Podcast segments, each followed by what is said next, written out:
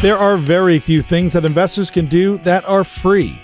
But what about a podcast that delivers educational content on investing, saving strategies, financial planning, topical items of interest, and maybe even the odd wacky topic? Welcome to Free Lunch.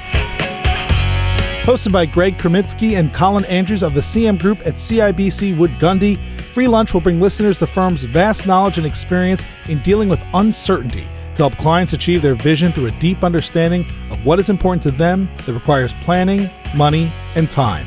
Learn more and subscribe today at markets work.com. Welcome back to the Free Lunch Podcast with Greg and Colin. Greg, here we are again. I tend to say that quite often. Here we are again, as if I'm expecting we'd be somewhere else.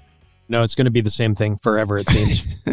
well, Greg, last week when you weren't here, I had Blair join me and we talked about this idea of being a broker versus being a fiduciary. Quite a significant difference between a broker and a fiduciary. Absolutely. Yep. And happy to say that we are fiduciaries, so it doesn't really matter. Exactly.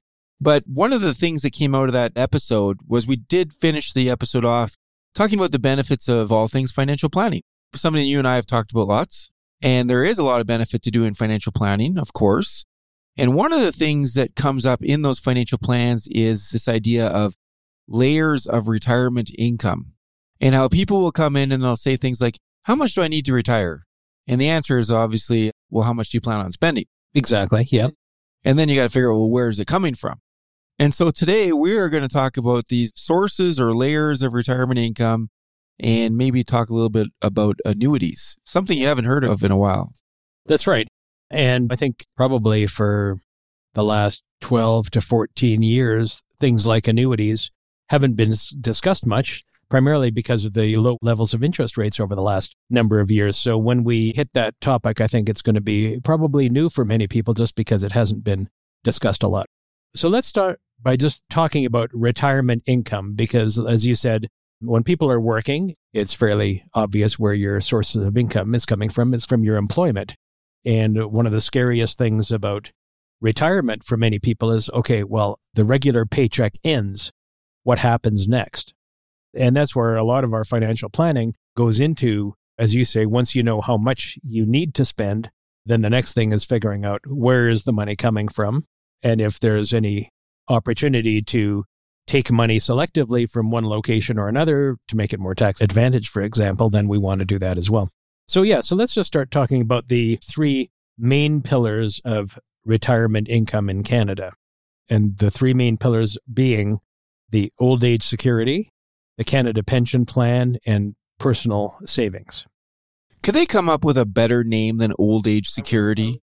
I was just going to say that I find that offensive, given that I, of course, qualify for old age security at this point, and I don't consider myself old aged. No, so come up with something a little better. Maybe we should think up something on this podcast and we'll propose it to the government. I don't think they'd listen to us, but we can try. No, probably not. Okay, so let's just dig into those a little bit. The publicly funded plans being old age security and the Canada Pension Plan, a couple of differences between those two. So, first of all, old age security, herein forward referred to as OAS. There, we solved it. Yep, there you go. So OAS basically is available to anybody who is, I believe you have to have lived and worked in Canada for 10 years past the age of 18. There are some relatively straightforward requirements to qualify for OAS. And so let's just assume that for most people that are listening, they've lived in Canada most of their lives, they've worked here, and they retire here.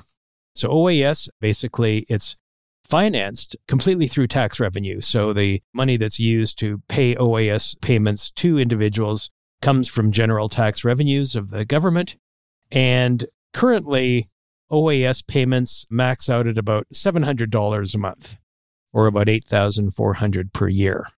Okay, so that's OAS. CPP is a little bit different. The Canada Pension Plan, CPP, first of all, it's financed through both employer and employee contributions. And so anybody that's had a paycheck in Canada and notices that, well, gee, they've deducted a swack of money from my paycheck for CPP contributions. Employers have to make CPP contributions as well.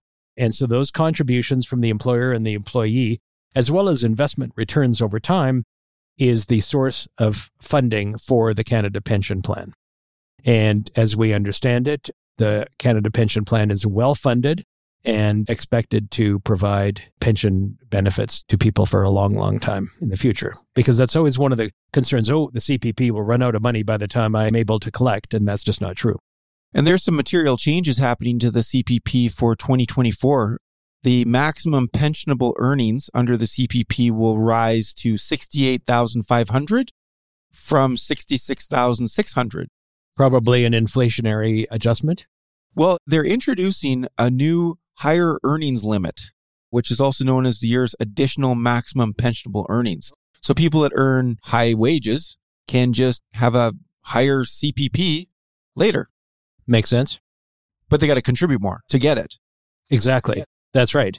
Yeah. And I think that's the key thing that people need to realize is it's not a handout. Basically, we all contribute and our employers all contribute. And the money we get back is based on those contributions, as I say, and investment returns over time.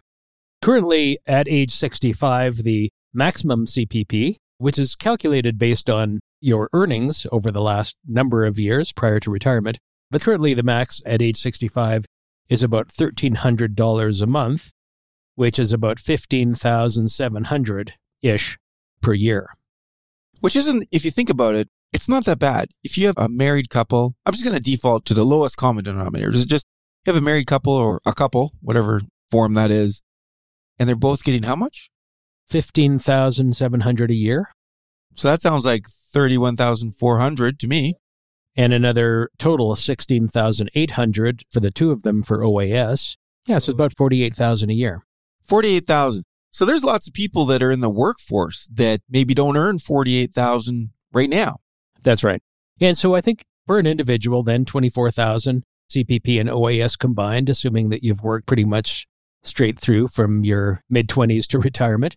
But I think it's safe to say that these days, and what with inflation and all, 24,000 a year per person is probably not going to be sufficient for many people. Well, it depends on what your tastes are. But anybody that wants to eat, I don't know, real food. Exactly. And so then we fall back onto the third pillar, which is the privately funded sources of retirement income. And those would include things like company pension plans, which can be very valuable and important to many people. And then personal savings, retirement savings through RRSPs, through tax free savings accounts, and also through just savings, non registered savings outside of those. So let's just talk about the company sponsored plans, first of all. So the gold standard of retirement income funded by companies would be the defined benefit pension plan, which are becoming harder to find. They're becoming harder to find because they're extremely valuable to employees. The company essentially bears all the risk that they generate sufficient returns to be able to meet all the pension payment requirements. And that means in times of poor market returns, because most of the money in these plans is invested in markets, stocks, bonds, and other, they need returns to keep growing because the pension liabilities or obligations keep growing as well. And so as a result of that, many companies have not wanted to take the risk, the return profile risk that defined benefit plans offer. Well, I think it's not that they want to take the risk, it's that they want to pass the risk off to the employee. Exactly. Because defined benefit pension plans, I know we spent a whole episode on this a while back. They are harder to find, but they're not impossible to find. And there's a thing called the funded ratio that pension administrators have to follow to make sure that their pension is fully funded. And do you remember years ago, we tried implementing this into retail accounts? We tried showing people their personal funded ratio status, which was interesting to do, but the data was hard to acquire. Exactly. So the defined benefit plan, gold standard, congratulations to anybody that's part of a defined benefit plan because that is certainly a great feature to have in your retirement income that there's a source of income that's going to continue for as long as you live. So what's happened is defined benefits plans have become less common. You've seen a growth in the, what we call the defined contribution plan, or sometimes called a money purchase plan. And in this scenario, essentially the company provides the individual employee with the funds that they might have separately put aside into the defined benefit plan. And then it's up to the employee or the plan member to invest the money accordingly. And then any of the market risk that might accrue basically is the responsibility and it's the problem essentially of the employee. So, still an awesome plan for many people because the company is just providing funds for your retirement. They're just putting the money in your hands and it's up to you to invest it wisely. Okay, but still, anybody that's part of any company's sponsored pension plan is in pretty good shape because they're really getting an extra leg up. And you think about pension plans, which typically think of public service workers, think of teachers, members of plans. I mean, they can generate a nice thirty, forty thousand dollars a year relatively easily through their company pension plan if they've been with the company for a long time. But what about some companies don't have either? They don't have defined benefit, they don't have defined contribution, but they offer group RRSP plans. And there's people out there that wouldn't know or wouldn't be aware of some of the differences, but the main difference between a defined benefit pension plan, like you said, is it passes off the onus to the company. In a defined contribution plan, the onus goes on to the employee. And in a group RSP, it actually also goes on to the employee. But the difference between the RSP and the defined contribution plan is that that employee could access those funds before retirement. That's right they would just have to pay a tax bill. When it goes into a defined contribution plan, it can't be fully withdrawn. That's right. You can't access those funds until you reach retirement age or leave the company. And then typically those funds would roll over into what we call a locked in retirement account. Okay. With the concept there, it's locked in because the regulators feel that this money was intended to provide long term retirement income, and they don't want people being able to access the funds and use it to buy a Ferrari or something. What if it's a used Ferrari? Well, that's okay then. Maybe import it from the States and has 300,000 miles on it. Exactly.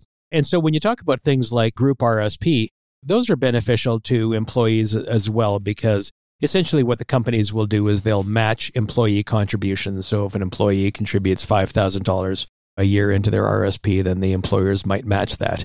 And essentially it's just an added perk of employment, but it goes towards helping people fund their own retirements. So those are the company assisted plans, the pension plans, defined benefit, defined contribution, and RSP or group RSPs. And then there's personal savings, which we've talked about many times. RSPs or just registered retirement savings plans offer individuals an opportunity to defer tax by making contributions to their own retirement. And the government allows you to defer the tax until the money comes out. And with the idea that possibly when the money comes out of your RSP, you'll be in a lower tax bracket than when you actually contributed the funds. And therefore, there's a tax advantage, both deferral and hopefully lower tax. And that maximum contribution limit goes up annually. It goes up annually. It's up around, I think it's 26,000 or something ish. Well, you tell me. Well, I don't have the exact number in front of me, but I'm going to say it's in the range of 26,000. I could tell you. Why don't you check that? Let me just confirm that. How would you do that? I wonder. Well, I have this little laptop. Oh, yes. That works quite well. I ask it questions. I say, hey, laptop. Or ask Chat GPT a question. What am I looking up again? What is the the 2024 or 2023 RSP contribution limit? It's actually wow, 30,780. Where have I must have been asleep for the last few years. I guess COVID's got you, but there is a caveat to this. It is maxed out at 18% of your earned income. So so if you're in $100,000, 18,000 will be your limit, you know, in the subsequent year. But still, for high earners, the ability to shelter 30,000 plus of annual income is a great opportunity. There's one part there that you should mention, though, that if you're in a defined benefit pension plan, it is going to eat away at your RSP contribution room. So a lot of people in those plans have very little, if any, RSP contribution room that they, they can use. Yeah, that's right. The government wants to ensure that everyone is treated fairly. And if you have an employer who's essentially making the equivalent amount of contributions in terms of the pension plan, then that's clawed back. Oh, and sorry, one other pillar that we didn't even bring up. There's actually some other ones. There's individual pension plans and retirement compensation arrangements. We're not going to spend any time on those today. No. And those tend to apply to either executives at large companies or professionals, business owners, that kind of thing. So, sure, lots of other opportunities. The other retirement plan or offering that is available to Canadians, which is just fantastic, is the tax free savings account. And as people know, the tax free savings account allows you to put away funds that can grow tax free. And when the funds are removed from the account, they can be removed tax free. So it's fantastic. Contributions started at $5,000 a year when tax free savings accounts were first introduced. And now for 2024, the contribution limit is $7,000. So fantastic for anybody. You can open an account anytime at or after age 18, and a wonderful opportunity for anybody that has cash to invest. And even in years where you don't, you can carry it forward. That's right. The contribution room carries forward. And we talked about this in a previous episode. Listen, my son, who's 20 years old, he can't contribute to an RSP, a TFSA, a first home savings account. He can't maximize all that stuff. He just doesn't have the money. But the important part is the ability to carry it forward. Yeah. And the tax free savings account is wonderful for that because you can carry it forward indefinitely. So you don't lose the contribution room even if you didn't have the money to contribute. So I think it's safe to say that the government itself doesn't believe that CPP and OAS will be sufficient for most individuals. There certainly are other supplemental programs like the guaranteed income supplement for seniors who just do not have enough retirement income. But outside of the government programs, lots of opportunities for employees and investors to build up sources of retirement income or retirement assets, let's say. Now, one of the things we wanted to talk about, and we'll just spend maybe the rest of this episode talking about, are annuities. And annuities are something that we haven't talked about a lot over the last many years because annuities, the payout on an annuity is dependent on the interest rates prevalent at the time that you enter the annuity contract. Which have gone up pretty dramatically this last 18 months, which is making them more attractive. Exactly. So let's talk about what an annuity is. An annuity is a financial product. It provides you a guaranteed regular income, and it can be for life. And typically, it's used during retirement, and typically, it's sold by an annuity provider, which in Canada is primarily life insurance companies.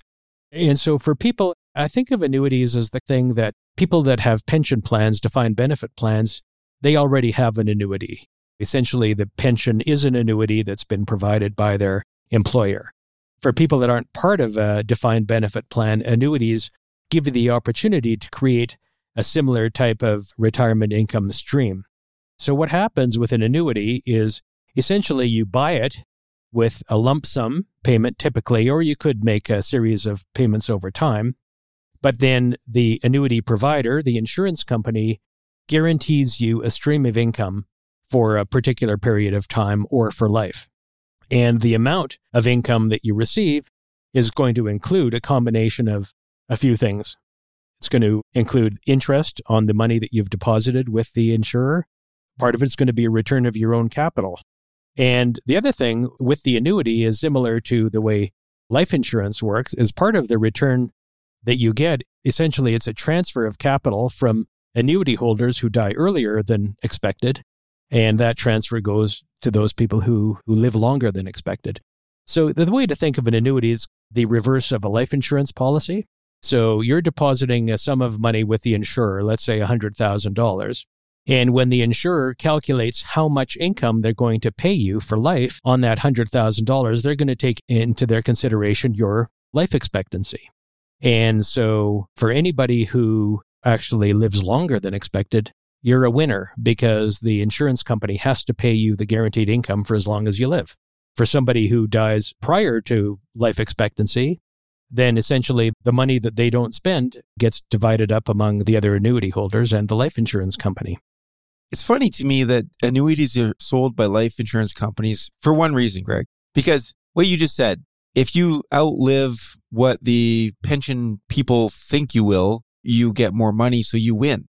But if they sell you a life insurance policy and you die early, then your estate gets way more money and therefore you win in a weird way. Well, well, that's right. I think it's easier to look at it from the insurance company's standpoint than the, individual because dying early holding a life insurance policy is quite a commitment on the part of the insured. But it's exactly as you say, though. The insurance company wins with a life insurance contract, like a term insurance contract, where you live beyond the term of the contract and they've taken all your premiums and thank you very much.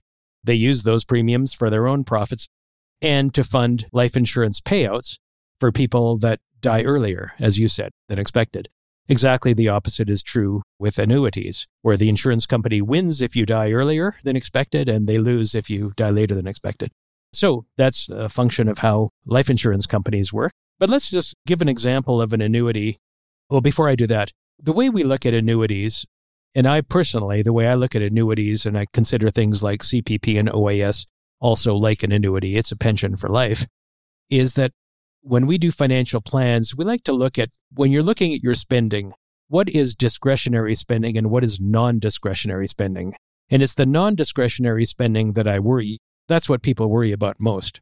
If you own a home, you have to be able to pay taxes, pay insurance, keep the lights on, keep the heat on, buy food, maintain your home. So there's a whole series of non discretionary expenses that you're going to have month after month, year after year. And it's comforting to know that your non discretionary expenses are covered no matter what through some regular guaranteed income. And so CPP, OAS, and maybe an employer sponsored pension plan are great ways to cover off those non discretionary expenses. And then discretionary expenses are things that you'd like to do, but they're discretionary. So you want to take trips, you want to have a cottage or spend time at the lake. Those are discretionary. And if the money is not there, then maybe you won't do it that year. Well, you know what's non discretionary in our household? What's that? Starbucks is a non discretionary expense. Oh, well, there you go. No, no, that's right. You can't live without Starbucks or a subscription to Netflix. so, for people without a company pension plan, an annuity is a great option to basically set aside some of your capital to provide you income that you can't outlive. So, here's just an example. And you can do an annuity calculations online. Most of the insurance companies have a website that'll allow you to just plug in some basic information. But I just did this for somebody age 65 in a tax bracket, let's say a 35% average tax rate, with a $100,000 deposit, you could earn annual income of $6,628 before tax. So that sounds to me like a 6.63% return if you're comparing it to, let's say, a GIC or some other investment vehicle.